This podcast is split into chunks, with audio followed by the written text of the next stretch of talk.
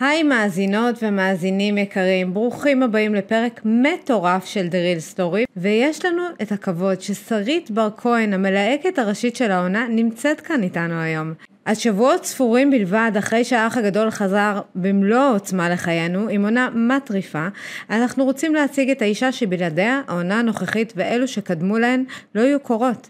שרית בר-כהן היא המלהקת הראשית של האח הגדול, וכמי שמוטלת עליה המשימה הכי קשה אולי, לאתר את האנשים הכי מעניינים במדינה, ואחרי לא מעט עונות, גם בעונה הזו היא המלהקת הראשית, והיום היא כאן איתנו.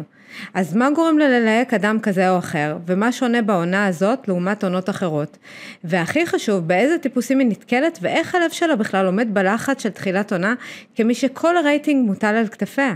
תישארו איתנו לריל סטורי של האח הגדול. בינתיים, אני מודה לכם שאתם כאן איתנו, ומזמינה אתכם לעקוב אחרי קהילת הפודקאסט שלנו בפלטפורמות השונות, וכמובן לדרג את הפרק ולשתף אותו. אני רוצה לבשר לכם, וזה הכי משמח אותי בעולם, שהפודקאסט דריל סטורי קיבל מקום שישי בהשמעות בתחום היזמות, וזה מאוד מאוד מרגש אותי.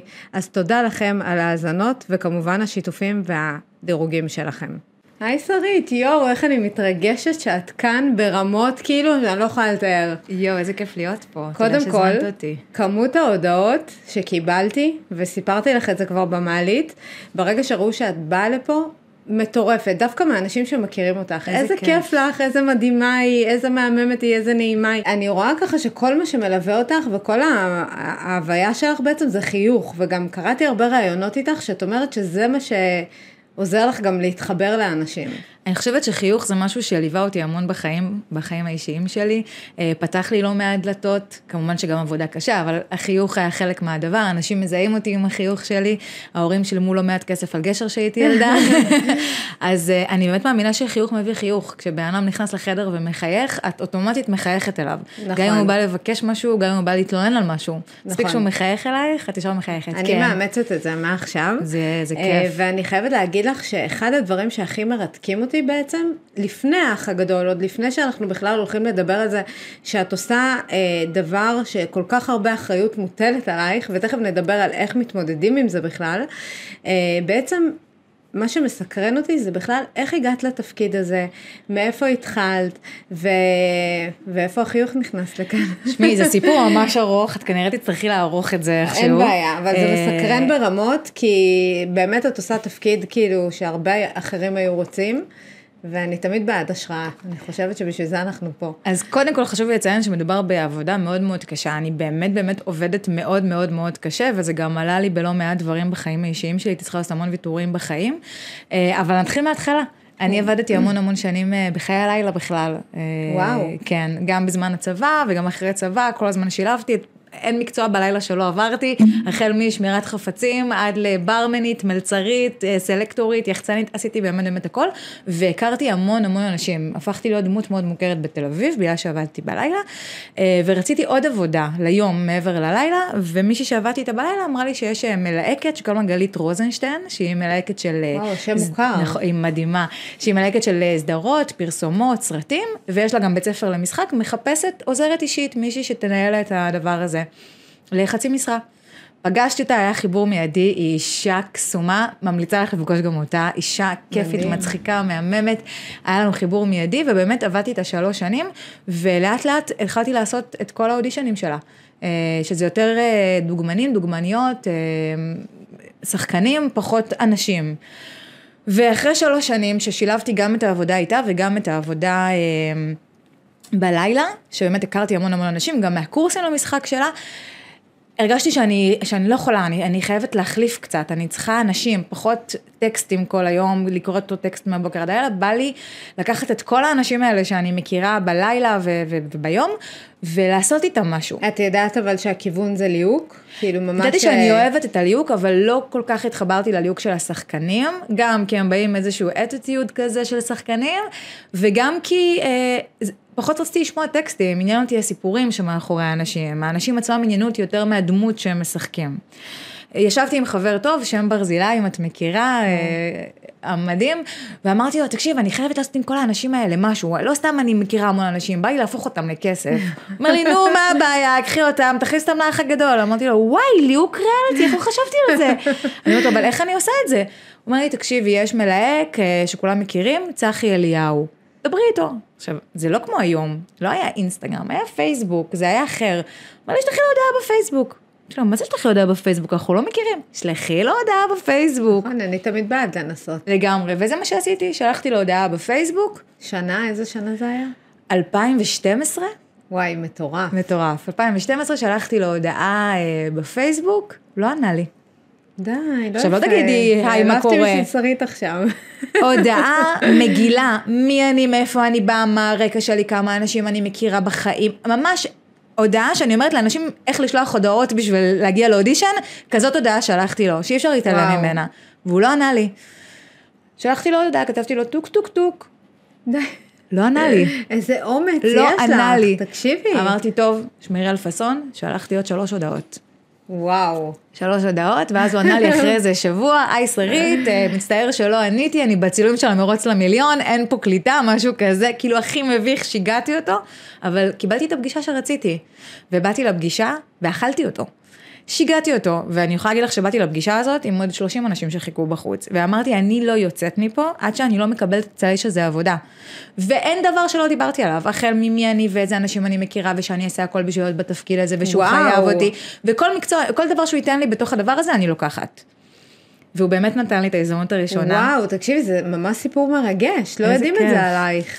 הוא נתן לי את ההזדמנות הראשונה, הייתי סקאוטרית, שזה כאילו בשרשרת של הליהוק, זה כאילו נמצא הכי נמוך, זה בעולם שכל היום נמצא ברחובות, הולך אה, למקומות, אז היה פעם ראשונה נכנסה התוכנית אקס פקטור, רק הגיעה לארץ, אה, אני הייתי סקאוטרית שם, והלכתי קניונים, במות פתוחות, מלצרים, מזמרים, כל מקום שיכלתי למצוא אנשים שיודעים לשיר, הגעתי וביקשתי המלצות ככה, היא מחברת. אני בשוק. שלום, מכירים מישהו שיודע לשיר?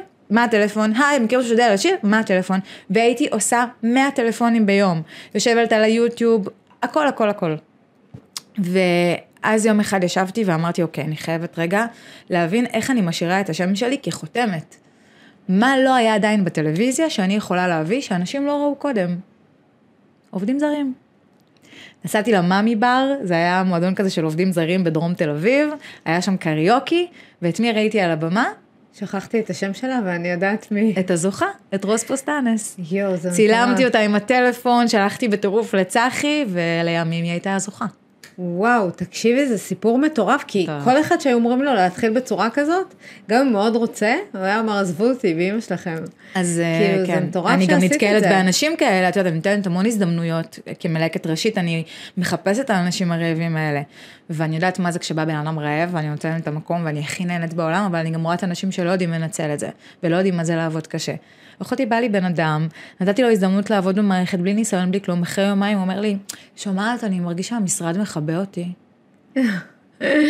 אני חושבת שמשהו קרה לנו מאז הקורונה, אני גם רואה את זה, כי אני גם מעסיקה עובדים, אנשים פשוט רוצים את הדברים שבאים להם יותר בקלות, ואת מספרת סיפור שבעצם גרם, גרמה, גרם ללסת שלי להישמת, כי כאילו את מספרת סיפור של באמת עבדת קשה, כי ללכת לרחוב ולחפש ולעשות את מה שאת עשית, זה פשוט מטורף. כן, אז באמת צחי פתח לי את הדלת, ואני מודה לו כל יום על הדבר הזה, אנחנו נשארנו חברים ממש טובים עד היום, הוא גם היה עד בחתונה שלי, אז הוא באמת פתח לי את הדלת, אחרי זה הוא גם לקח אותי איתו לעבוד באח הגדול שש, שהיה בזמנו בקשת, ואחרי שעבדתי איתו כמה פרויקטים, הכרתי מלהק מדהים, שכולם כמובן מכירים, שזה מורן מרציאנו, וכשהתחלתי לעבוד עם מורן מרציאנו בפעם הראשונה, הרגשתי שהכל מצליח לי, הוא נתן לי המון המון ביטחון, הוא גרם לי להרגיש שאני מלהקת מדהימה, ו הצלחתי להביא במערכת שלו המון המון המון ליהוקים. זאת אומרת, איכשהו יצא שבכל פרויקט שעבדתי איתו, הצלחתי להכניס אה, הרבה אנשים לקאסט. החל מהישרדות, שגם כתבתי אותם עדיין מהלילה, שילבתי את העבודה של הלילה עדיין עם העבודה של הליהוק, לא עזבתי את הלילה, וואו, עד שלא באמת קיבלתי משכורת נורמלית, אה, שזה משהו שחייבים לדעת גם בתעשייה, לא תמיד מתחילים במשכורת. אין כן. כסף. יש כסף כשאתה גדל, נכון, אבל בהתחלה צריך להיות סבלני. לה... נכון, סבלני ולעבוד באמת קשה. אז שילבתי, שילבתי עליי את הלילה. אז uh, הפרויקט הראשון שעשיתי עם מורן מרציאנו היה הישרדות, um, וזה סיפור מאוד מצחיק שאני אוהבת uh, לספר. אני עבדתי בסלקציה של מועדון, שנקרא אז טיפסי, בנמל תל אביב. זוכרת את זה. והמאבטח שלי, כאילו מי ששמר עליי בכניסה, היה עומרי כוכבי. די. ומי שעבדה בבר, הייתה לירון רביבו. מה הסיכוי? ואחד הבליינים שלא הכנסתי למועדון, כי היה צעיר מדי, היה רון אלוף. ופשוט לקחתי מהאנשים האלה את הטלפונים, והבאתי אותם לאודישנים. והאנשים האלה הפכו להיות כוכבים. לא, זה מטורף, תקשיבי. זה מדהים. זה ממש מדהים. תגידי, אנשים מבינים בכלל כמה אחריות יש עלייך? נגיד, את לפני, כמה ימים לפני שהאח הגדול יצא, את אמרת לי, אני בקושי ישנה בלילה.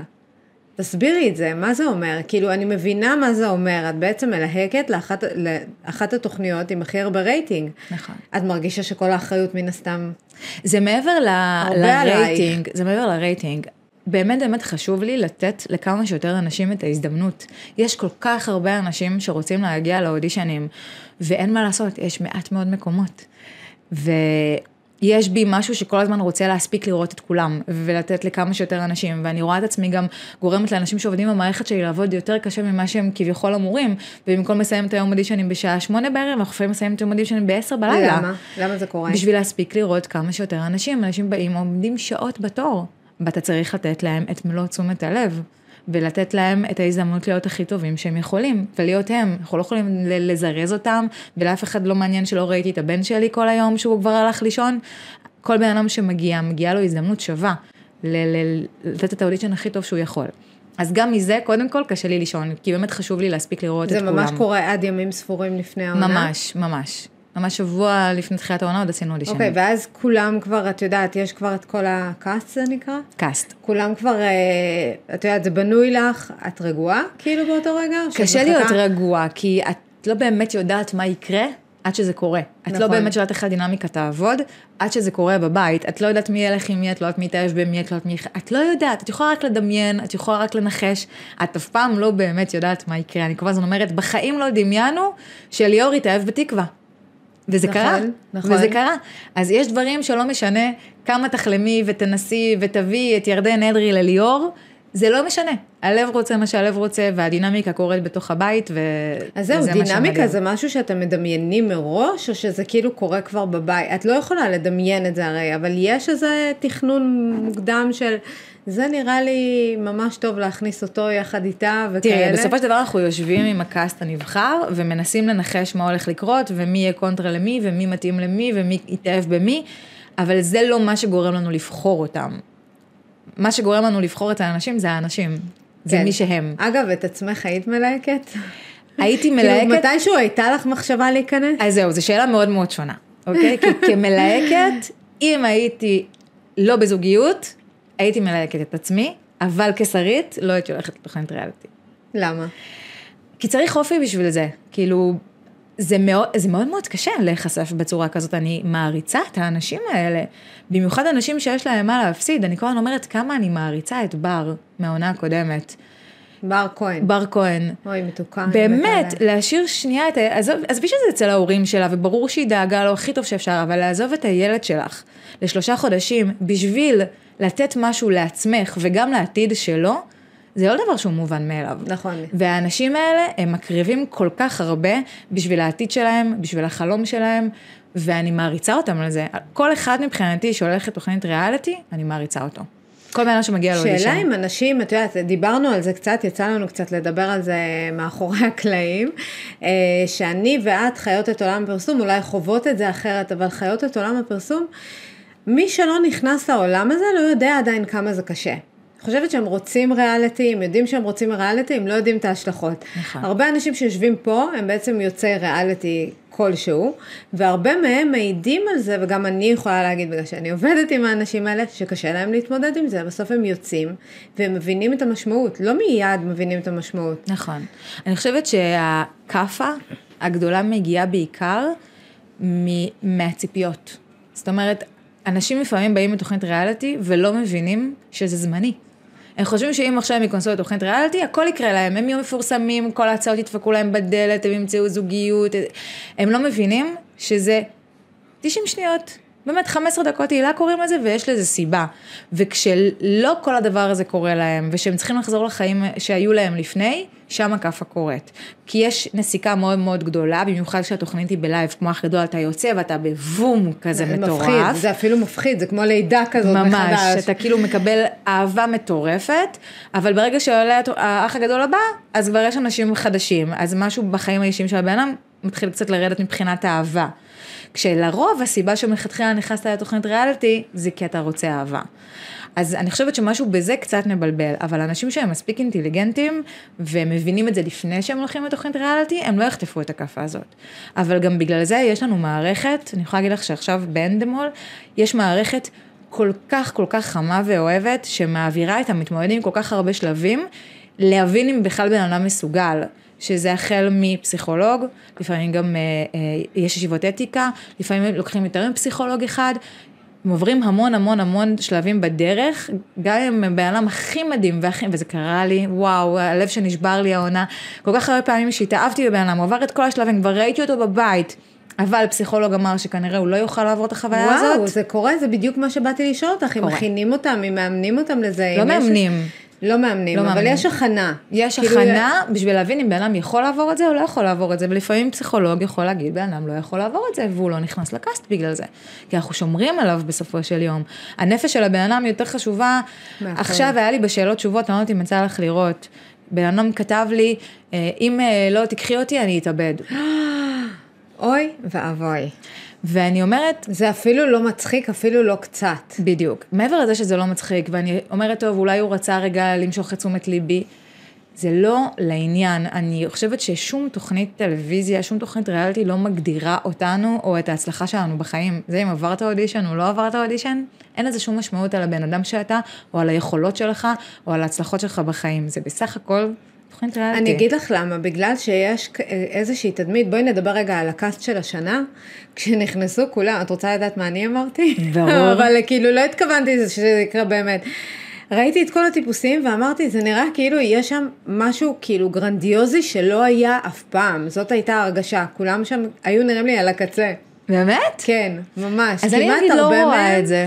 כמעט הרבה, וגם התכתבנו כזה, יש לנו כזה קבוצה, והתכתבנו ואמרתי, כולם שם נראים על הקצה, משהו גרנדיוזי הולך לקרות בעונה הזאת, זאת הייתה הרגשה. כאילו משהו הסתכל ואמרתי, שרית, סחטן, וגם כתבתי לך את זה, כי זה היה וואו, כל טיפוס היה טיפוס. אחד הדברים שכאילו, הכי אמרתי לעצמי, זה עונה קיצונית, כאילו זאת הייתה הרגשה. ויכול להיות שהוא קיבל את הווייב, שבשביל להיכנס לאח הגדול, הוא צריך להיות טיפוס מאוד קיצוני.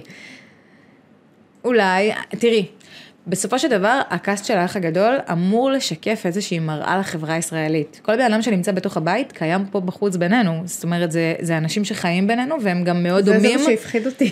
והם גם מאוד דומים לאנשים ש, ש, שקיימים בחוץ, כן. ואפשר לראות את זה גם נכון. בכל עונה. בכל עונה יש אנשים שונים שמזכירים לנו מישהו. תסתכלי על אנשים בבית, כל, מי, כל אחד שתסתכל עליו... יש שם את שי שדומה לנופר.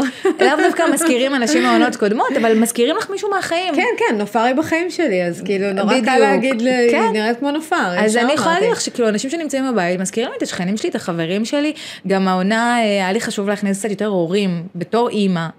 היה חשוב לי לראות יותר כזה געגוע ומשפחה ודיבור על ילדים ומשפחתיות, שיהיה יותר לאנשים הבוגרים למי להתחבר, ואנחנו באמת מנסים לחדש כל עונה, זה מאוד מאוד קשה. חידשת. אני חייבת להגיד, אחריך היו תגובות ברחוב. מדהימות. כן. תקשיבי, ההורים של הילדים מהגן כותבים לי, וואו, ואיזה מדהים, ואיך עשית את זה, ואיך שיחקת אותה, כל המשרד מדבר על זה. ושמי, עד הרגע שזה עלה, הייתי בהתקף חרדה, כי את לא יודעת, את לא יודעת איך אנשים הגיבו לזה, את לא יודעת מה יקרה בפנים, כמה שאני יודעת שחידשתי ואני אוהבת, אבל איש לא יודעת מה האנשים בחוץ. נכון. אז בעצם היום את באה ואת אומרת, בתור אחת ה... את, את גאון בעיניי, את בעצם באה ומלמדת אחרים לעשות את מה שאת עושה. תראי, מ- מלמדת זה, זה מילה סדנה. גדולה, יש לי סדנה של שני מפגשים, אני תמיד אומרת שליהוק, כמו שאני לא למדתי ליהוק, פשוט הייתי בן אדם, בשביל מלהק טוב, אתה צריך להיות קודם כל חוצפן, אמיץ, ולא לפחד לגעת באנשים. את יכולה להסביר לי? בוודאי. אני יכולה לעצור עכשיו בן אדם פה למטה ברחוב, להגיד לו, היי, נעים מאוד, קוראים לי שרית, המנהגת של האח הגדול, אני אשמח לדבר איתך, תביאי את הטלפון. מה זאת אומרת? את רואה בן אדם ברחוב, ואת אומרת, וואי, הוא מעניין אותי? ברור. זה קורה? זה קורה כל הזמן, כל יום. אבל למה? מה, מה בו גורם לך כאילו? אתה יודעת, הוא עבר לידך ברחוב, לא דיברתם. הוא עובר לידי ברחוב, אני יכולה לעמוד במעבר חצייה, מישהי תעמוד לידי ותדבר בטלפון, אני אשמע אותה מדברת, אני אפילו לא אראה איך היא נראית, אני אשמע אותה מדברת, היא תצחיק אותי, אני אסתובב אליה ובקש ממנה את המספר הטלפון שלה.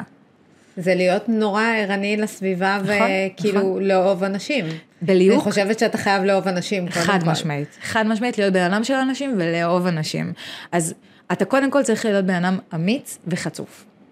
אתה צריך להבין שבליוק אין שעות עבודה. אתה יכול למצוא אותו בכל מקום. אני יושבת באירוע משפחתי, ודודה שלי באה אליי, את חייבת להכיר את אחותי, את חייבת להכיר את סבתא שלי. ואת הולכת ומכירה, וזה לא מעיק עליי. מכירה כל היום, כל היום, כל היום. באמת, אני עובדת בזה כל היום. ואני יכולה שנייה לפני שאני הולכת לישון, לפתוח את האינסטגרם, לראות איזה סטורי של מישהו, ולשאול אותו מי זה הבן אדם שיושב איתו בשעה אחת עשרה שתים עשרה בלילה, כי הוא נראה לי יכול להתאים. זה עבודה שהיא כל היום, עשרים וארבע שבע. אז זה דבר ראשון, וברגע שנגמר האח הגדול. אז יש פרויקטים אחרים, אני עובדת כל הזמן בהמון המון פרויקטים, אני עושה גם פרסומות, אני עושה גם, כן, סרטונות תדמית, המון דברים. אז יש לי סדנה שבה בעצם אני נותנת כלים למי שרוצה ללהק, זאת אומרת, אני מסבירה איך העולם הזה עובד, איפה אנחנו מוצאים מתמודדים, מה זה סקאוטינג, מה זה ליוק, איך עושים אודישנים, איך פונים לאנשים ברחוב, איך משכנעים אנשים שלא רוצים, איך רואים בן אדם באמת לא רוצה, או שהוא סתם אומר שהוא רוצה שתחזרי אחריו. ממש ממש להבין איך העולם הזה של הליוק עובד, לקבל את כל הכלים, ואז להבין אם אתה עדיין רוצה לעבוד בריאליטי. אני יכולה לספר לך שמהסדנה האחרונה שעשיתי, לקחתי לעבוד איתי לעונה הזאת, חמישה אנשים שהיו בסדנה. וואו, זה מטורף גם בשבילם. זה מדהים, הם, הם לא יאמינו שזה קורה להם. ומי האנשים האלה, בני כמה הם? ממש מגוון, היה לי מלהק בן ארבעים וחמש, אבא לשתי בנות, והייתה לי מלהקת בת עשרים ואחת שסיימה צבא.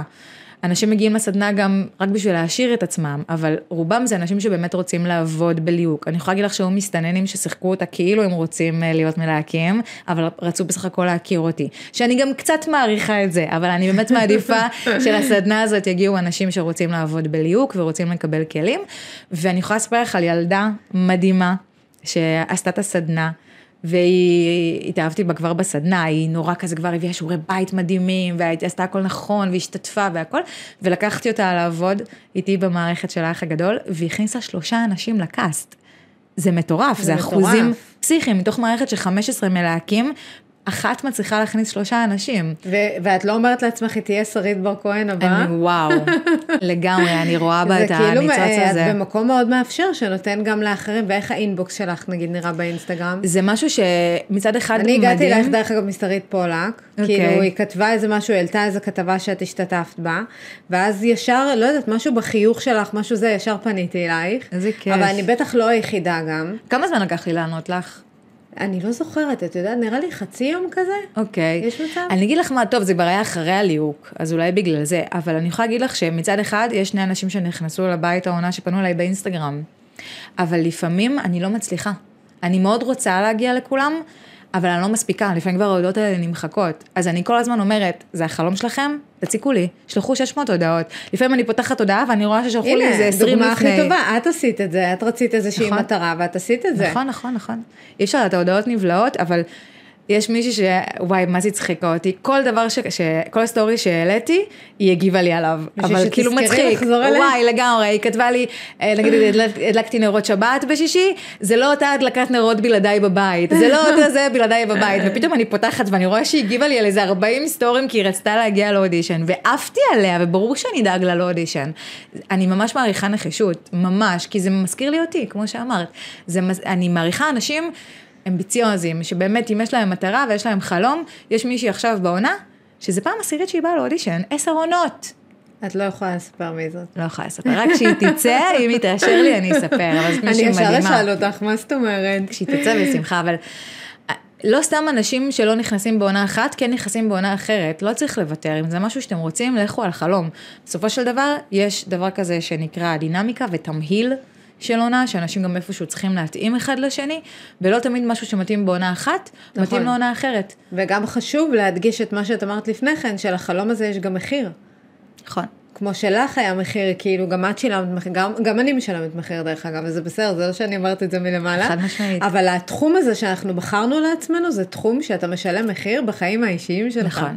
וצריך להיכנס לזה במודע. נכון, אבל אני חושבת שגם uh, חלק מהדבר הזה שעברתי דבר או שתיים בחיים, גורם לי להיות המלהקת שאני. כי אני מזדהה ומבינה וגם מאמינה לאנשים שמגיעים לאודישן. אני יכולה לזייף, אני יכולה לזהות פייק. זאת אומרת, אם בן אדם יושב ובוכה לי על משהו, אני יכולה לזהות אם הוא משחק או לא. כי אני מכירה את הסיפורים האלה, עברתי דבר או שתיים. וגם אני יכולה להגיד לך ששוב, אני מדברת על בר, כאימא, כל כך אהבתי אותה, כל כך התרגשתי ממנה, כשישבה וסיפרה את הסיפור שלה, הלידה, וזה שכל מה שקרה לה עם הבן זוג. אני ישבתי כמו תינוקת ובכיתי. אני בוכה המון באודישנים, המון, המון, המון. אני עוברת תהליך מטורף עם המתמודדים. האמת שלבר נורא קל להתחבר, אני מכירה אותה, והיא נורא, נורא, היא כאילו בן אדם, מה שאתה רואה זה מה שאתה מקבל. נכון. וזה קונה. חד משמעית. אז איך את יודעת לזהות אותנטיות? אולי אני באה עכשיו ואני מספרת איזה סיפור קיצוני, אולי אני לא משקרת, אבל אולי אני קצת עושה את זה קצת יותר קיצוני בשביל שיקבלו אותי לאח הגדול. אני חושבת שזה בעיקר ניסיון, אני עושה את זה כבר כל כך הרבה שנים. מה זה אותנטי? תסבירי לי, כי כולם משתמשים במילה אותנטי. אוקיי. מה זה אותנטי? אותנטי זה בן אדם, אני אתן לך דוגמה, נטה ועומר ברזני. אוקיי? זוכרת אותם, כן. יופי. אני הבאתי אותם למרוץ למיליון בזמנו, הם נכנסו לחדר של האודישן, הם לא אמרו שלום, הם התחילו, הם פשוט היו באמצע מריבה, התיישבו, לא הפסיקו לריב, לא, לא אמרו לי שלום, התיישבו, כן, בגלל לא, ואיחרנו, ואיחר, וזה, למה צפצפת, וזה, עשרים דקות ריב, אחרי עשרים דקות של ריב, חיבדתי את המצלמה, אמרתי להם, תודה שבאתם, אמרו לי, מה? טוב, אפשר להתחיל? אמרתי להם, נגמר האודישן, בבקשה, אתם יכולים לצאת, וזה היה האודישן שלנו. והווייב שהם קיבלו ממך, זה כאילו איבדתם את ההזדמנות. זה היה האודישן שלהם, והאודישן הזה הוא היה פרייסלס, כי זה היה הם, ולזה אני קוראת אותנטיות. אותנטי זה בן אדם שנכנס לחדר, מחוייך, מבויש, ואומר לי, כפר עליך, לא מלאך, אני מתרגש. זה אותנטי בעיניי. בגלל זה אני אומרת, אי אפשר, לא משנה כמה טיפים אני אתן, ואני נותן את המון טיפים כל הזמן, בכל רעיון איתי, משהו בפשטות, זה בסופו של דבר מה שקונה. יש, הגיע בן אדם שנמצא בעונה, לאודישן... גם אה, אני לא יכולה לספר מי כן, זה. לא יכולה לספר מי זה, רק אחרי שהם יצאו, אם ירצו, אני אשתף. נכנס לאודישן, כולו מובח, מתוק, עם חיוך על הפנים, מדברים, צוחקים.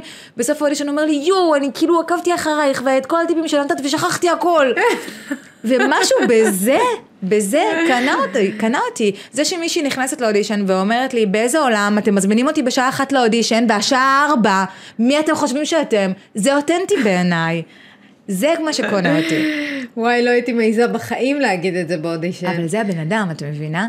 כאילו, זה שהוא לא רואה את זה שאני מלהקת, זה שהוא לא אה, סופרת, אה, הוא פשוט מי שהוא ומה שהוא מרגיש. הרבה אנשים משתמשים במילה אותנטי ולא באמת מבינים מה הכוונה. אני אף פעם לא הבנתי למה הכוונה. דרך אגב, את סיפרת באיזשהו רעיון על האודישן של ירדן הנדרי. ירדן היא חברה, אני חייבת לשמוע את זה, אבל איך את מספרת? רגע, אני אסלח את השקט. אגב, הקעקוע ממש יפה, מה זה? לא, את משקרת שקרים עכשיו, את לא יכולה לשקר ככה, את משקרת שקרים, כי את לא יכולה להגיד שזה יפה. אפשר להגיד על זה הרבה דברים. מה זה? זה טעות שעשיתי בגיל חמש עשרה, זה מה שזה. אוקיי. בגיל חמש עשרה, הילדה מרדנית להורים גרושים. תקשיבי, זה מיוחד נורא, מה יש לך? זה לא יפה, זה יצור שאי אפשר להתעלם ממנו. את יכולה להגיד שזה מיוחד, את לא יכולה להגיד שזה יפה. טוב, לא יפה, לא אותנטי. אני ציירתי את זה, חשבתי שאני נראית ככה כשהייתי בת חמש עשרה. וואי, זה עצוב. כן, שיקרתי לה מקעקע שאני בת שמונה עשרה, ובגלל זה לא הייתי צריכה אישור הורים. אוי ואבוי. וזה מה שיצא, יצא אוי ואבוי, וזה מלווה אותי מגיל חמש עשרה. אבל באמת חשבת שזו את. כן. וואו, אנחנו צריכות לדבר על זה אחר כך? חשבתי בזמן עבר, אני כבר לא חשבת ככה. את יודעת שכאילו אני כל אומרת, אני אסיר, אני אסיר, אני אסיר, אבל אני לא מסירה. לא, אל תסירי אותו, זה יצור כאילו, זה מושך תשומת לב, זה ישר כאילו, אתה מסתכל על זה. כן, היו לי שנים כאלה שמשכתי תשומת לב. והיום את נותנת את כל הפרוז'קטור לאחרים, זה מדהים, ובא לי לראות אותך על המסך, את בן אדם מאוד ורבלי. שמי, אני שומעת את זה מלא, אבל זה קשה לי. יש מעט מאוד אנשים שהפנים שלהם פשוט זוהרות, הפנים שלך זוהרות, וכאילו תראה, יש לך את הבגלה, אני לא מבינה את זה. רוצה לשמוע סיפור מצחיק? מאוד, אני אוהבת שאת מצחיקה אותי. אפילו שזה חצי סקופ כזה, כי לא כולם יודעים. כשעבדתי אצל גלית רוזנשטיין, כמו שאמרתי, הייתה מלהקת גם של סדרות ופרסומות, והמורים בבית הספר למשחק שלהם היו במאים, וקיבלתי לא מעט הזדמנויות, פשוט לבוא ולשחק בדברים, וואו. כי כזה נורא אהבו אותי, הייתי שם בקבלה ו- וניהלתי לה שם את הדברים, אז uh, רני שר, המדהים הבמאי, uh, נתן לי תפקיד קטן באספור, אז הייתי ילדה, וואו. ושחקתי תפקיד קטן באספור. איזה פרק, אני הולכת לראות את זה. בעונה השנייה זה היה מאוד מצחיק, אנחנו צוחקים לזה המון. מורן מרציאנו ליהק אגב, תקשיבי, זה אחלה, אחלה סדרה. כן, סדרה מעולה. חבל שהן עוד עונות. אז כאילו טעמתי מהעולם הזה, הבנתי שזה לא בשבילי, אני לא אוהבת לקבל לא, אני בעולם שאוהבת לקבל כן, ובעולם הזה יש המון לא. המון המון לא, אני לא בנויה לזה. גם מהגדול ביותר, לקטן ביותר, כולם מקבלים לא. גם רותם סלע אמרה את זה. חד משמעית. אז ספרי לי על האודישן של ירדן. ירדן מסקרנת אותי. ירדן היא מהממת, תכף אני גם אספר על מה שאני מסתכל על ירדן. אני וירדן יודעות לריב, אם היו מכניסים אותי ואותה לאיזה מקום סגור, היינו רבות כל היום. וואי, אני חולה. היא תודה על זה, אנחנו כאילו נורא אהבות אחת השנייה, אבל איכשהו אנחנו לא מצליחות להגיע להבנות. היא אישה. אני מתה. חולה עליה. אז ירדן, ראיתי אותה פעם ראשונה בכלל בכתבה במאקו סלב, היה כזה פפרצי שלה, שהיא ירדה מהבית של בנל, היה כזה תמונה שהיא כאילו מסתירה את הפנים, כן, שם ראיתי אותה. אבל מי הייתה אז? כאילו מישהו הכיר אותה? לא, לא, nobody. מישהי שירדה, היה כזה פפרצי בזמן שהוא היה עם אורטל, היא ירדה מהבית שלו, משהו כזה, צילמו את הפפרצי. לא ידעתי את העובדה הזאת עליה. כשהתחלתי לחפש איפה היא, מי, טטטטטטטה, הגעתי למישהו שכביכול היה הסוכן שלה, זה זה זה, שתבוא לאודישן. התמונה הזאת סקרנה אותך וחיפשת אותה, וואו, זה מטורף. ודרך אגב, אחת שאת מחפשת, היא גם מחכה, כאילו הרבה שעות בחוץ? תראי, בסופו של דבר יש תור, אין מה לעשות, אתה בא, גם אם אני רוצה לפגוש אותה, לפעמים אני מתעכבת בפגישה. אין מה לעשות, זה דברים שקורים. לא, אבל עדיין, זה לא שהיא מקבלת יחס מיוחד בגלל ש... הם כן מקבלים, לא יחס מיוחד, אני לא יכולה להשתמש במילה הזאת, אבל יש נגיד שישה חדרי אודישנים ביום, וחמישה עובדים כרגע, אני יכולה לבוא ולפתוח את החדר השישי עם מישהו שאני לוקחת. מישהו שאת ממש כאילו ראית ו... שראיתי בחוץ ואני רוצה למשוך אותו, מישהו שרוצה ללכת כי הוא ממש קצר בזמן, אז רגע פותחים חדר, ו... אבל זה לא יחס מועדף, זה בשביל בשביל שכולם יקבלו את, את היחס שמגיע להם, בשביל לא נפספס אף אחד. אז ירדן באה לאודישן, אני תמיד כזה עושה רונדלים בחוץ, מסתכלת, רואה מה קורה בחוץ, אנשים תמיד מדברים, והיא הייתה מרכז החדר, יש חדר המתנה בערך בגודל הזה, עם מלא כזה כיסאות, היא עמדה כולה מסביבה, מסמר של החדר, הייתה עם טופ קטן כזה, טייץ גבוה, אי אפשר היה לפספס אותה. ואז היא באה לבחורה בקבלה ואמרה לה, טוב, זה לא בשבילי, אני הולכת. עכשיו אני קלטתי את זה, סימנתי לבחורה בקבלה שתכניס אותה אליי, היא נכנסת לחדר ככה, חיים, זה לא בשבילי, מה זה פה? זה בית משוגעים, ממש לא בשבילי, אני צריכה לתקן את הרכב, יש לו מנוע של פן, הוא לא עובד, ככה נכנסה לזה, אני אומרת לה, טוב, בואי, תשבי. היא מתיישבת, עם הישיבה כזו של ירדן, מתיישבת, מסתכלת, הייתי עם איזו סמלה סגורה כזאת, היא אומרת לי, חיים, מה זה הסמלה הזאת? מה, את נשואה? ככה. אני לא מכירה את הבחורה, כן? אני אומרת לה, כן, היא אומרת לי, רואים? זו סמלה חסודה? ככה, עוד לא התחילה האודישן, כבר כאילו קצת אותי. ופשוט היה משהו בבחורה הזאת שקנה אותי. לא, לא הפסיקה לצחוק על עצמה, על הרכב שלה, על זה שהיא חייבת לתקן אותו, שלאוטו יש מנוע של פן, זה, על החיים בצפון, לעומת תל אביב. פשוט הכל, הכל זרם, והייתה כזאת כיפית ומצחיקה, שמשהו בבטן אמר לי, אני רואה אותה בבית. וזה, זה הכיף. ואת זה החותמת? כאילו, את אומרת, לא. אני רואה מישהו בבית? לא, תראי, לא? בסופו של דבר, אנשים בוחרים בי כמלהקת ראשית, כי הם סומכים על הדעה שלי, אבל יש המון המון שלבים שבן אדם עובר מהאודישן הראשון, עד שהוא נכנס לבית, הלוואי והייתי החותמת, אבל יש לי הרבה אסי, ימר זכותו של רועי עוז המאמם, שהוא נותן לי המון המון מקום, ומקשיב לי הרבה הרבה פעמים, אבל אנחנו יושבים בישיבות קאסט, משהו כמו שישה אנשים, שכל אחד אומר את דעתו, אני כמובן אריב עם מי שצריך, וילחם על האנשים שאני אוהבת, בשביל שניתן להם עוד הזדמנות בשלב הבא, אבל מה, לא מה שעובד בשלב הראשון, תמיד עובד בשלב השני, שלישי, רביעי, כי לפעמים אנחנו מגלים דברים אחרים, לפעמים מה שמאוד עבד באודישן הראשון, לא עבד באודישן השני, משהו בדינמיקה הקבוצתית לא תמיד עובד. מה הדבר הכי מביך שקרה לך באודישן? לאו דווקא של מישהו שהתקבל.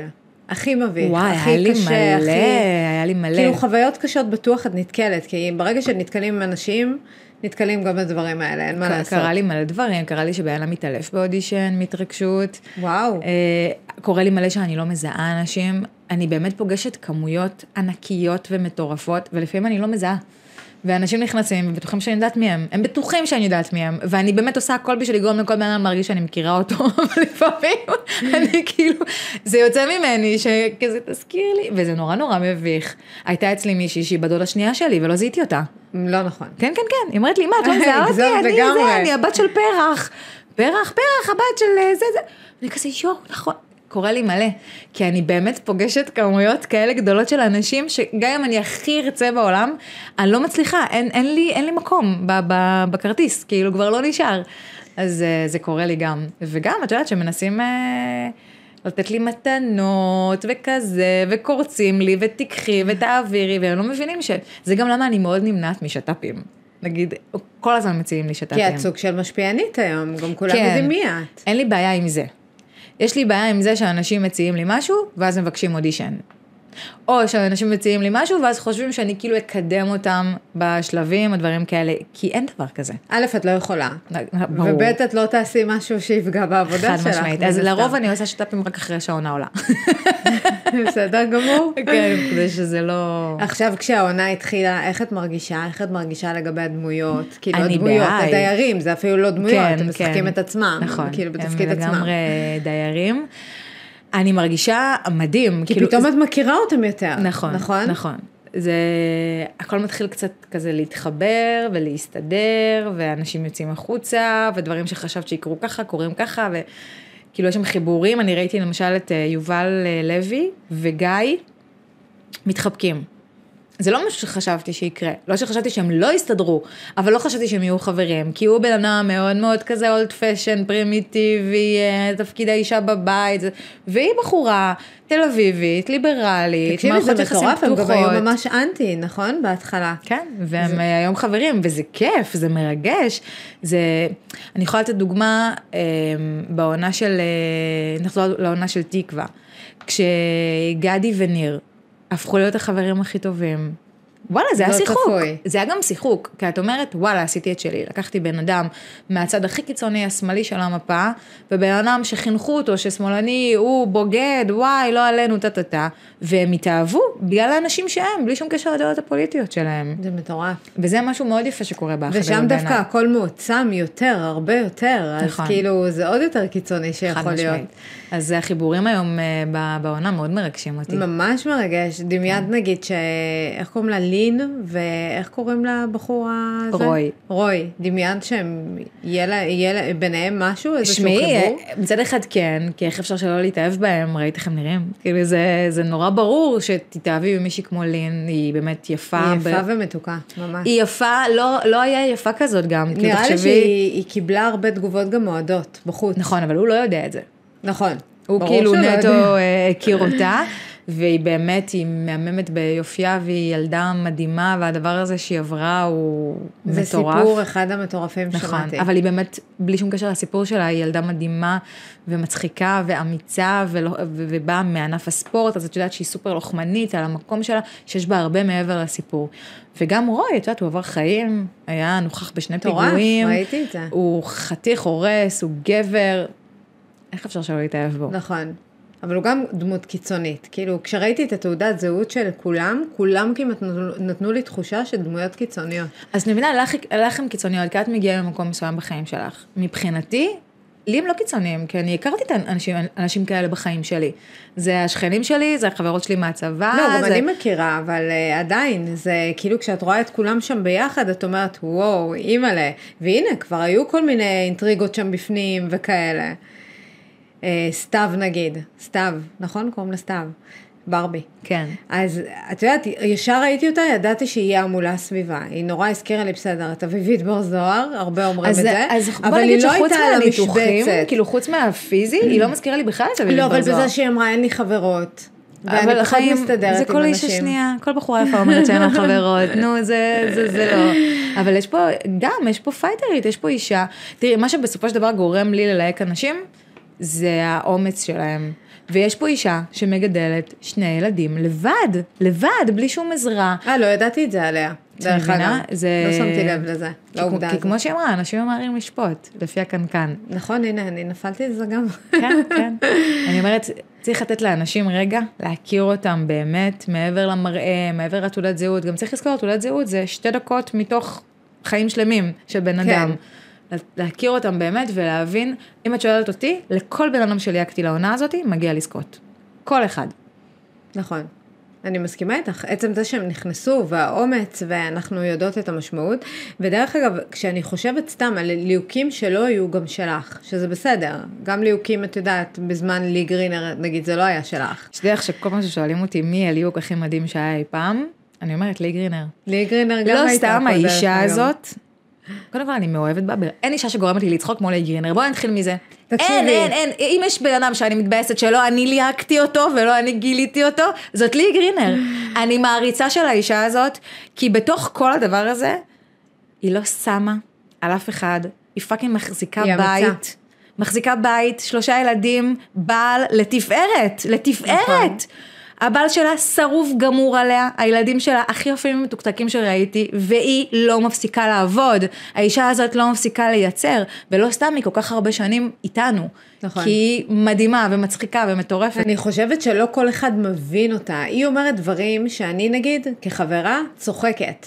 אוקיי? היא הכי מצחיקה אותי. אני פעם ראשונה שראיתי אותה, היא רצתה לספר לי איזה סיפור, סבבה? אוקיי.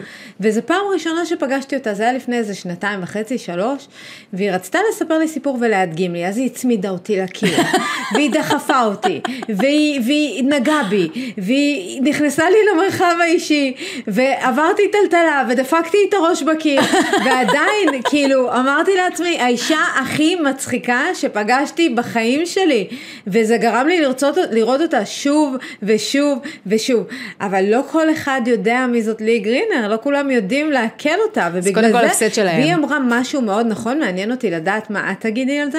היא אמרה לי, אנשים, ויש לי ריל על זה אצלי בזה, אנשים שלא מכירים אותי ושונאים אותי, הם לא יכולים להעביר ערוץ שהם רואים אותי, כי אנשים ששונאים הם עוד יותר רוצים לראות אותך, ו- ולחוות אותך, והיא אומרת, זה מעולה, אמרתי לה, את נורא שנויה במחלוקת, את יודעת את זה? והיא אמרה לי, זה מעולה, שיש אנשים ששונאים אותי. אז אני אגיד לך מה אני חושבת, זה גם משהו שאני מדברת עליו בסדנה שלי, זה ובכלל, ממש מסקרן, אין לנו איזה ספוילר. כשאני מתחילה ללהק, אני אומרת למערכת שלי, אם בן אדם גרם לך להרגיש משהו באודישן, לא משנה מה, כעס, שנאה, בוז, צחוק, לא משנה מה בעינם הזה גרם לך להרגיש, תעבירי אותו. תעבירי אותו. ולי גרינר, זו דוגמה מצוינת, היא גורמת לך להרגיש משהו בך עובד, יש בבעינם הזה פוטנציאל להיות דייר בבית האח הגדול, יש פוטנציאל לבעינם שיכול להניע עלילה. וזה מה שאני כמלהקת מחפשת כל הזמן. מסקרן אותי, מי עוד חוץ מלי גרינר, כאילו את חושבת ככה? שהוא גורם אה, לכל כך הרבה רגשות. אפילו לא, אפילו לא ליהוק שלך, סתם, מכל העונות שהיו אי פעם. אני חושבת שכל בן אדם, תקחי את שי חי, אוקיי? בואו ניקח את השם הכי גדול ש, שאנחנו מכירים. שי חי, ישבו נשים בבית שאמרו, שוביניסט, שונא נשים, נה נה נה, ואנחנו שרופות לו על התחת. לא סתם. אין מה לעשות. גם היום, תראי את גיא. גיא, כן, לא גיא ישר, קודם כל הוא חתיך הורס. בעלי לא ישמע את זה, אבל הוא חתיך הורס. אוקיי. ובואי, גם הדעות שלו, כאילו, לי זה לא מפריע. אוקיי, את מבינה? אני מסמיקה, נכון? את מסמיקה. אז קודם כל, גיא, כשהוא נכנס לחדר, כל הנשים בו מסמיקות. מסמיקות? מסמיקות, כן, רק מההוויה, מהנוכחות, אוקיי? עכשיו, מסכימה או לא מסכימה עם הדעות שלו, את תרצי לשמוע אותו. לגמרי. וזה הופך את הליהוק לליהוק טוב. גם סתיו, דרך אגב. סתיו, עם כל זה שאמרתי, את מה שאמרתי, אני לא חוויתי אותה עדיין, אבל אני רואה שיש הרבה אנטי כלפיה, זה נראה כאילו אנשים אוהבים לראות אותה, ומה שלי גרינר הבחנה זה דבר נכון. וואי, איך נפתת לי.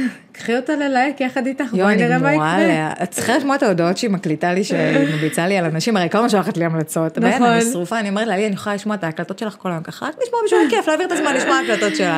נכון. אני גמורה עליה. היא מצחיקה ברמות, היא גם הבאתי לה איזה דג כזה מתנה, אז כל פעם היא מצלמת לי שהוא עדיין חי, ושאני רואה שהוא עדיין חי, כאילו קוראת, מי שלא מכיר אותה, באמת מפספס, אנחנו ממליצות בחום, כל אחד צריך לי גרינר בחיים שלו.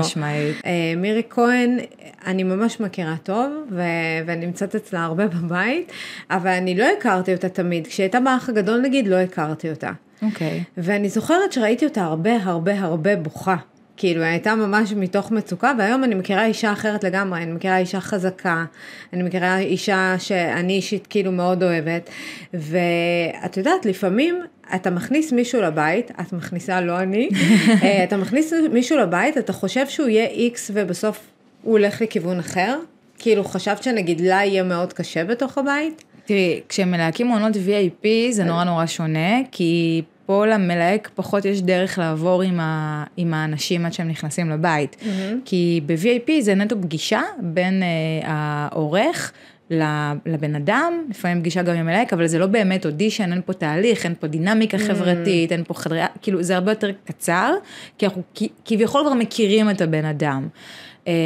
לי לא יצא ללהקונות וי איי פי, אז אני לא ממש יודעת להגיד לך, אבל כן, את יודעת, את יכולה לחשוב שבאנם הוא מאוד מאוד מצחיק, לדוגמה, אין לי מישהו ספציפי להגיד, כן, אבל שבאנם הוא מאוד מאוד מצחיק, כי אותך הוא נורא נורא יצחיק, ואז להיכנס לבית, ולא להצחיק, או לחשוב שבן אדם הולך בטוח להיות באיזה רומן מטורף, ובטוח כל הגברים יהיו סביבה, או שכל הבחורות יהיו סביבו, ובפועל זה לא קורה. זה דברים שאי אפשר לדעת. בסופו של דבר, בן אדם נמצא בתוך בית שלושה חודשים, עם אנשים שהוא לא מכיר, אנחנו מאמרים. אתם נותנים לזה פשוט לקרות, ובואו נראה מה יקרה. כן.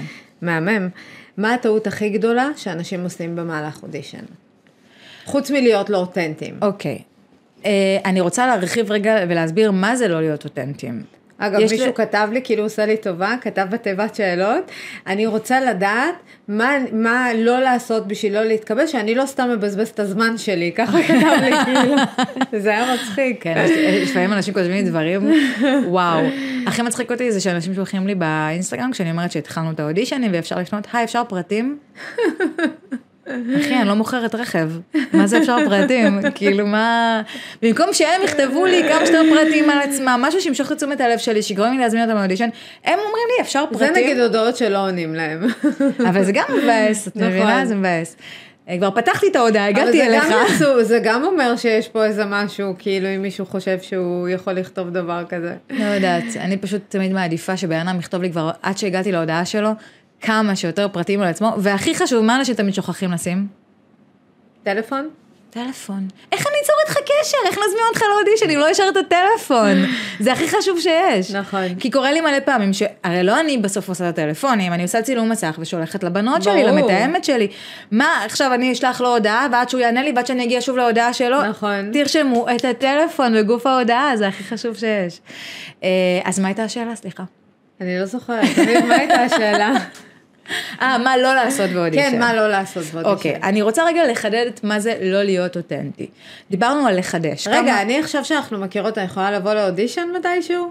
את יכולה לבוא לכל אודישן שתרצי. לא, אבל זה לא משנה, את יכולה גם להביא אנשים שאת מכירה. ברור, את יודעת, מאשימים אותי הרבה מאוד פעמים, בזה שאני מכירה אנשים שנכנסים לתוכניות. בגלל זה שאלתי אותך את השאלה. אני מבינה שזה בעייתי. אני גם לא יכולה, שוב, אני לא אלייק מישהו מהמשפחה שלי, אוקיי? מסכנים, ואם הם רוצים להיכנס לאחד הדבר. אין, אי אפשר. אחי הוא הדמות הכי מצחיקה שתכירי בחיים שלך. אין כמו אח שלי. אין, אין, אין, מצחיק, פצצת אנרגיה. לא נתקלת בנשמה כזאת. כל מי שרואה אותו אומר לי איך את לא מלהקת אותו. אין, אי אפשר. אי אפשר, לא יכול לקרות. מחר הוא יזכה במיליון, וכנראה הוא יזכה במיליון, מה יגידו? אה, אח שלה מלהקת. אי אפשר, אין מה לעשות. אבל אם מחר, אחד החברים שלי, שם קוד קורן ווייט, אוקיי שאנחנו מכירות, רוצה ללכת לאודישן, אני לא יכולה שלא להביא אותו לאודישן, אבל הוא יעבור את אותו אודישן שכולם עוברים, לא אני אעשה לו את האודישן, ולא אני זאת שאחליט אם הוא ייכנס או לא, אני אראה אותו בישיבת קאסט, כמו שאני מראה את שאר האנשים, ואני אתן לרועי עוז להחליט, אם הוא טוב או לא טוב בעיניו, והוא יעבור דינמיקה כמו כולם, והוא יגיע לישיבה ברשת כמו כולם, ולא תהיה פה שום פרוטקציה. הוא אמר לי למסור לך משהו אגב. מה? אין הרע, לא מדבר אליי. אני לא יודעת מה זה בדיחה הפרטית הזאת. זה בדיחה פרטית, זה בדיחה פרטית. וואי, הוא קורא. אבל אין מה לעשות, אני גם לא יכולה למנוע מהאנשים שאני מכירה, וכפי שסיפרתי לך, אני מכירה כל כך הרבה אנשים, להגיע לאודישן. אני לא יכולה אה, לעצור מחברים שלי להגיע לאודישנים, אבל אין שום קשר אה, בין האנשים שאנחנו בחרים לתוך הבית לבין קשרים אישיים. אין לזה שום שום קשר. מדהים. כי זה משהו שצריך לסגור, כי היה הרבה שאלות כאלה. אני יודעת. את יודעת מה האשימו אותי? נו. האשימו אותי שלקחתי את בר כהן, כי קוראים לי שרית בר-כהן. אה, אני חשבתי על זה שלא שאת עשית את זה, אבל שהשם כאילו שרית בר-כהן. גם בזה אני אשמה, את מבינה? זה... אנשים, ואני יכולה גם להבין אותם, מתוך מקום אה, קצת, לא קורא לזה מורמר, אבל הם מתבאסים שהם לא מתקבלים, זה מבאס אותם. כן, אבל מה שאת אמרת בהתחלה זה חשוב, זה לא מציל לאף אחד את החיים. חד משמעית. כאילו, אנשים חושבים, הם יכנסו לריאליטי, וזהו, הרבה פעמים אני שמעתי אנשים מהתעשייה, או כל מיני, די, הייתי נכנסת כבר לאיזה ריאליטי, וזה כאילו, זה, זה משהו שעכשיו הולך להתפוצץ. אתם צריכים להמשיך להיות בזכות עצמכם, זה משהו שחייב להגיד. וזה לא רק זה, גם האנשים שבאמת נשארים בתודעה, עובדים כל כך, כל כך קשה ביום שאחרי, שזה גם משהו שאנשים לא לוקחים אותם בחשבון. נכון. אתם כבר, כבר התקבלתם לתוכנית, תבינו, שהיום שאחרי אתם צריכים לעבוד ולהישאר בתודעה, ולא לחשוב שהכל... זה הכי, הכי קשה דרך אגב. נכון. יש הרבה אנשים שהם היו בשיא שלהם, ב... לא יודעת, בהישרדות, כל מיני כאלה, היום לא שומעים עליהם. נכון. וחבל. כבר קיבלו את זה. אבל יש אנשים שגם רוצים לחזור לחיים הפרטיים שלהם, שהם באמת באים נטו בשביל לחוות את זה. נכון, כן, ומבינים, לא בשבילי. עשיתי, חוויתי, באי לחזור לחיים שלי. הקלה הזאת, הקלה, נו, אימא לזה יפה אני. כן. אז היא הגיעה לנו לתוכנית שאני משתתפת בה, והיא אמרה, אני לא, היא לא יכלה להתראיין אפילו. היא לא הבינה מה המשמעות של העולם הזה. זה נורא, נורא, נורא קשה. היה לה התקף חרדה. ממש. כן. ואחרי זה היא הודיעה שהיא לא רוצה להיות חלק מכל הדבר הזה. כן, היא כן. עדיין בתודעה איכשהו, עדיין ממשיכים לדבר עליה, והיא לא עובדת קשה נכון. בזה. נכון. לא נראה שמי, לי. אני, בסך הכל מה זה מעניין אותי לרעיונות, ואני לפעמים בהתקף חרדה. באמת, כאילו כל הסיטואציה הזאת, מצלמה וזה, לא מביך נכון, כיף אותי. לנו, כיף לנו מאוד, אבל רוצה את הרגע לשבת מול מצלמה ולדבר, ולדבר על עצמי. צריך אופי מאוד מאוד מאוד מיוחד בשביל להיות נכון. כזה, זה לא כזה מובן מאליו, זה נכון. לא כזה. אני יכולה להגיד לך שהייתי בעולם הבוקר עם גאולה אבן, אני לא ישנתי כל הלילה. ומי רואה אותי בסופו של יום, אנשים סקנים שקמים בשבע בבוקר, ועדיין לא ישנתי כל הלילה, כי לא הייתי ממש בלחץ מזה. אז מה הטעות הכי גדולה? מה לא לעשות? אוקיי. מה לעשות הבנו? להיות אותנטי, שקצת התחלתי להבין למה את מתכוונת. כאילו, אני גם לא רוצה להשתמש במילה אותנטי, כי זה כאילו מילה שקצת אומרים אותה המון, בלי באמת להבין מה זה. בגלל זה אני לא מבינה מה זה. כן, כאילו, בוא נשחרר את המילה אותנטי רגע, כי כל בן אדם שאני מדבר על אותנטיות, פשוט לא לנסות להיות מישהו שאתה לא.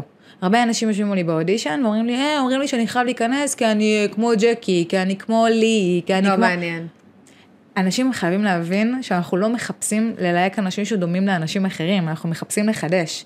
אז זה שתשבו ותגידו לי שאתם דומים לאנשים אחרים, לא יגרום לי ללהק אתכם. נכון, וגם אנשים חושבים שיש משבצות שאת צריכה למלא, הדוגמנית, הדתייה, הדתי, או וואטאבר, אני יודעת שזה לא ככה. ממש לא ככה. מי שעושה את התוכנית, זה האנשים והסיפורים שלהם. הבן אדם שיושב מולי באודישן, הוא בא, הוא מגיע, אין כלום על הלוח, רק, רק, רק, מחכה רק לבן אדם ולסיפור שלו. יכול מאוד להיות ששנייה לפני סיום, כשיש לנו כבר שתים עשרה אנשים שאנחנו מאוהבים בהם, אולי נחפש ללהק להם משהו שיכול עוד כזה להתאים ולהשתלב. אבל אנחנו אף פעם לא מתחילים את העונה במה אנחנו רוצים ללהק העונה. לא, זה סניר שבא והתאהבנו בו ושמענו את הסיפור של אחותו, והחלטנו להביא את אחותו. זה לא שהתחלנו את העונה ואמרנו, אולי נלהק שני אחים שלא מדברים. לא, זה ממש ממש לא ככה. זה אליאב שסיפר לנו על טליה, ואגב, טליה הגיעה באודישן, לאודישן בלי שום קשר לאליאב. איזה קטע. ממש. ובסופו של דבר זה קרה, אנחנו רצינו ללהק אותה, טליה, אוקיי? טליה באה לאודישן, אני התאהבתי בה ברמות. ברור. כבר עונה לפני זה התאהבתי בה ברמות, גם ראיתי אותה אחרי זה בים, היא מדהימה, וגם אמר לזכותה שהצלתי ללכת לתוכנות אחרות, והיא לא רצתה, היא רצתה רק האח הגדול. והיא באה לאודישן, ואני זוכרת שכתבתי עליה, שהיא יכולה להתאים לאליאב טאטי, בלי לדעת על העבר שלהם בכלל. די. בלי לדעת על העבר שלהם, לא הייתי שהם מכירים, לא הייתי כלום, כלום, כלום. זה רק אחרי זה, בתחקיר שלהם וכל זה, גילינו את זה. אבל לא היה לי שום מושג, היא באה לאודישן בלי קשר אליו, כן? איזה מטורף. וואו, זה סיפור פסיכי, ממש. אז מה לא לעשות? מה לא לעשות? את שמה לב שאנחנו לא מצליחות לענות על השאלה הזאת, אנחנו מתפזרות, כן. אני יכולה לדבר איתך על זה שעות. כן, אז קודם כל לא לנסות להיות מישהו שאתה לא, וגם לא לנסות להיות דומה למישהו שכבר היה, כי אנחנו מחפשים כל הזמן לחדש. כשאני שואלת, ואני שואלת כל הזמן באודישנים, למה באת לפה? להגיד לי את האמת.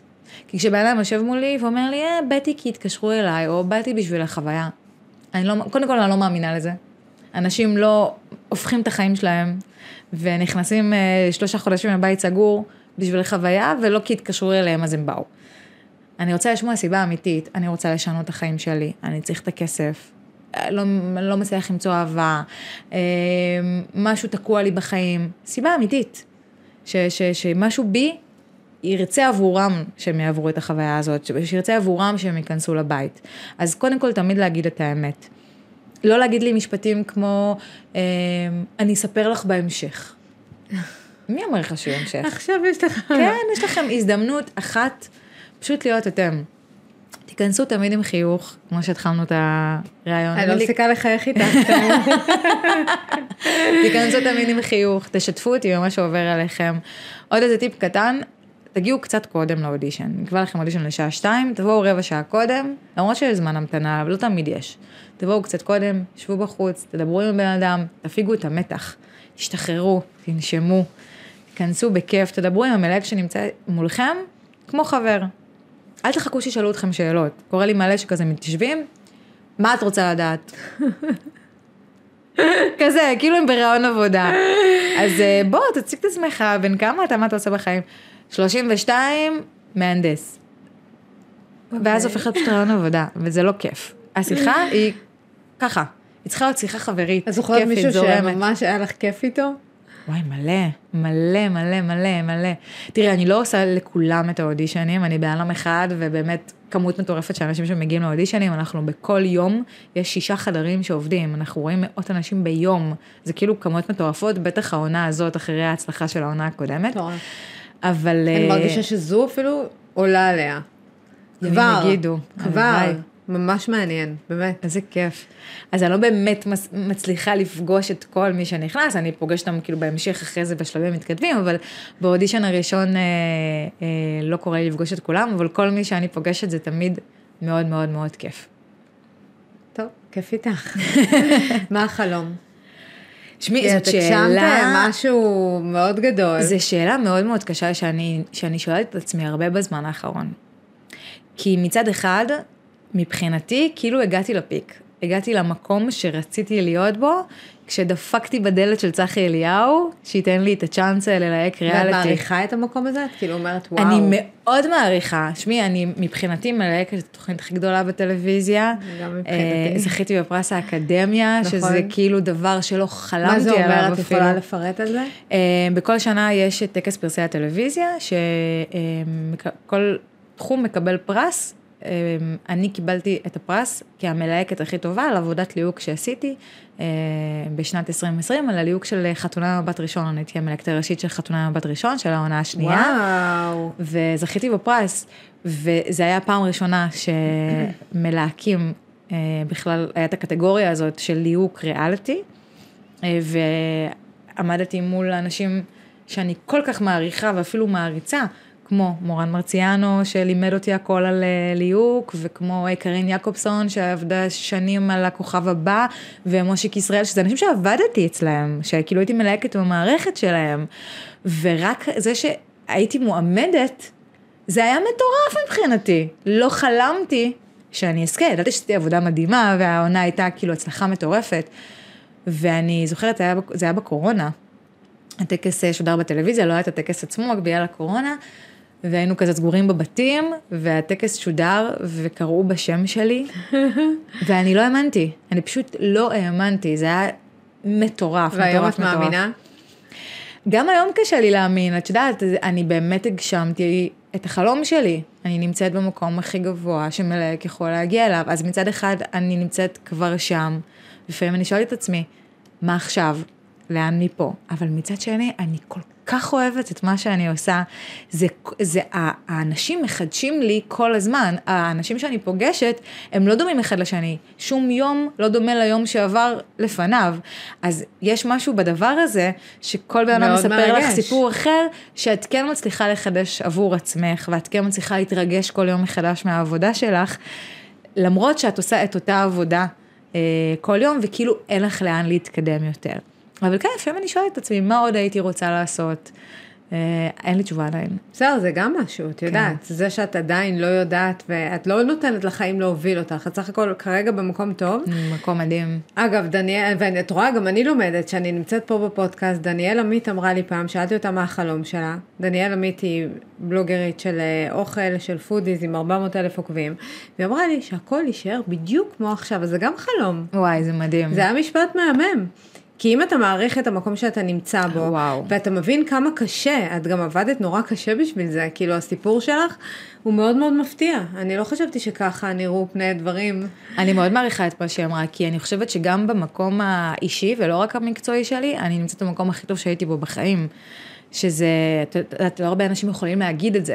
אני כאילו באמת נמצאת בפיק, יש לי אה, אה, בן זוג שאני מאוד מאוד אוהבת, ויש לי ילד שאני מאוד מאוד אוהבת, ועבודה שאני מאוד אוהבת. בן כמה ו... הבן שלך? בן שלי בן חמש. אה, וואו. וואי, ילד מדהים, ויש עוד שני ילדים של הבן זוג שלי, והפכנו למשפחה כזה, וזה נורא נורא כיף, והמקום הוא כל כך ממלא, ונותן לי את, ה- את האפשרות. תראי, אין מה לעשות לנשים, יותר קשה. נכון.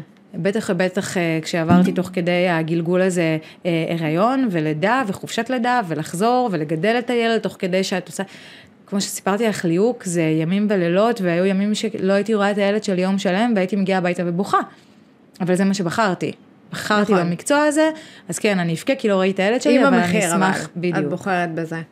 מהמם. טוב, דיברנו מקודם על כל מיני נשים, את יודעת, נשים שבאות, ואת דיברת על זה שאת אוהבת ללהק אימהות וכאלה. נכון. את יודעת מה המחיר שהן משלמות בחוץ, כי בעצם כששול... כששולחים אימא לשישה ילדים כמו גל, או שולחים את בר שהייתה אם חד-הורית, שעדיין אם חד-הורית, או גרושה, זה לא בדיוק אם חד-הורית, אבל הבנת את הסיטואציה.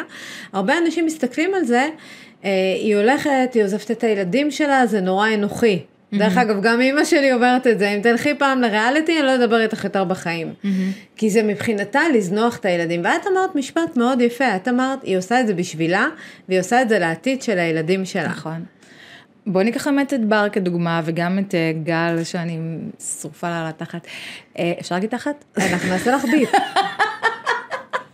אוקיי. בר הדוגמה, קודם כל, אנחנו לעולם לא לוקחים הורים, בלי שאנחנו יודעים במיליון אחוז, שאנחנו משאירים אותם בידיים הכי טובות שיש. אנחנו מביאים את האנשים האלה לפגישות אצלנו, אנחנו רואים, אנחנו הולכים אליהם הביתה, יש עובדת סוציאלית, הכל בצורה הכי הכי טובה, בשביל להבין שהילדים האלה נשארים בידיים הכי הכי טובות, והם מבינים לאן אמא הולכת. זה קודם כל. ובוא נסתכל על בר לפני התוכנית, ובר אחרי התוכנית.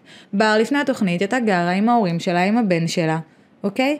ועבדה בגבות, אוקיי? נכון. שזה אחלה והכל טוב. והיום, היום היא חיה עם בן זוג שהכירה בתוכנית, בדירה משלהם, לילד יש חדר משלו, לה יש את הבית שלה, עם האהבה שלה, והיא עובדת בטירוף באינסטגרם, בטירוף, בטירוף, בטירוף. נכון. אני אישית, בגללה, לא נשאר לי משכורת סוף חודש, כי אני קונה את כל הדברים שהיא מפרסמת בטרמינל איקס לבן שלי. אז אני אומרת, כן, יש לזה מחיר של עכשיו שלושה חודשים, הילד נמצא עם סבתא שלו. או חודשיים, חודש וחצי בהישרדות, שהילדים של גל נמצאים אצל האבא. לא בידיים זרות, אצל האבא, שזה בסדר גמור, זה יכול להיות גם שטסתי עכשיו לתאילנד, הכל טוב. נכון. אבל מחר גל מכניסה הרבה מאוד כסף ודואגת לעתיד של הילדים שלה, מלהיות גל רובין. שזה עבודה לכל דבר. ואימא לשישה ילדים. אימא לשישה ילדים, שזה פסיכיה, אני לא מבינה איך היא נראית ככה, אבל היא אימא לשישה ילדים, היא מפרנסת להם, מקלקלת אותם, את רואה איך, איך הם אוהבים אותה, אני רואה את הסטורים שלה, הם גמורים עליה. אז אנשים ישפטו, אנשים ישפטו אותך על כל דבר שתעשי. לא משנה אם את אימא, ולא משנה איזה תוכנית ריאליטי תשתתפי, או לא משנה איזה בגד ים תלבשי. לאנשים תמיד יהיה מה להגיד, בין אם זה בתוכנית ריאליטי, או בין אם זה בחיים. מה לך יוצא מזה? מה את מפיקה מהדבר הזה? ואם הילד שלך זוכה מזה, ו- ויש לו אימא מאושרת שעשתה משהו בשביל עצמה, סוף סוף אחרי כל כך הרבה שנים, ויש לו אימא מאושרת שמצליחה לפרנס אותו בזכות עצמה, והיא לא צריכה לחיות אצל אף אחד בבית. אלף ואחד דברים. בסופו של דבר, אנחנו, האימהות, שאלות הכי טוב, מה נכון וטוב לנו. ואם לי הייתה את ההזדמנות, אוקיי? אם עכשיו לי לא היה את המקצוע ש- שאני רציתי, ואם לי לא הייתה את ההכנסה שהייתי רוצה לעצמי, או לא הייתי היום בזוגיות, ולא הייתי מאושרת, הייתי עושה הכל בשביל שהבן שלי יראה אימא מאושרת, הייתי עושה הכל בשביל לפרנס את הבן שלי. וזה מה שאני אוהבת בנשים האמיצות האלה, שהן הולכות עד הסוף בשביל שהילד שלהם יהיה מאושר. אני אוהבת את זה שאת, אה, אה, כאילו דיברת על זה, כי... כי הביקורת הזו בסוף נכנסה גם אליי, כאילו אמרתי איך, נגיד מישהי רוצה ולעזוב את הילדים שלה, זה נכון, זה מחיר כבד, אבל היא עושה את זה בסוף גם בשבילם. היא לא עזבה אותם עכשיו בכל החיים, היא עשתה את זה באמת לתקופה קצרה, הוא ראה אותה כל הזמן על המסך, שוב, יש אנשים, יש עובדת סוציאלית של התוכנית, שרואה שהכל בסדר, ושתדעך שגם אם חלילה ילד לא מקבל את זה טוב, ראינו את זה בעונה, של, בעונה הראשונה של רשת, לא ליעקתי אותה, תמי מונטג, הייתה גם אם חד-הורית, שנכנסה לאח הגדול, והבן שלה לא אכל את זה טוב, התקנו אותה, ויצא אליו. אז צריך גם לסמוך על המערכת שלנו, של האח הגדול, שאנחנו לעולם, לעולם, לעולם, לא נעשה משהו שיכול לפגוע בילדים. גם המערכת של הישרדות, גם כל מערכת של... זה טוב לדעת. נכון? את יודעת, סתם, כאילו יש לי הרגשה שתביני אותי, לפני שנכנסת לפה, אז נכנסתי לפה קצת בסערה, אני חובה את העולם הזה, ודיברנו על זה, שהרבה אנשים שהם בתוך העולם הזה, ממש שהם חוטפים איזה, ודיברנו על זה לפני שנייה, שהם, לפני חצי שעה, שהם חוטפים איזה שיגעון גדלות כזה, הם חושבים שהם עדיין יהיו בשיא שלהם, ובאמת האחריות שלכם, שאתם מכניסים אנשים לבית, זה לא משהו שאתם יכולים לצפות. יש אנשים שאתם רואים שהם מתחילים מ-X והם עוברים להיות בן אדם אחר אחרי השחייה, אחרי שהם יוצאים, אני לא צריכה דוגמאות, אבל איך את חובה את זה? תראי, איך את רואה את זה?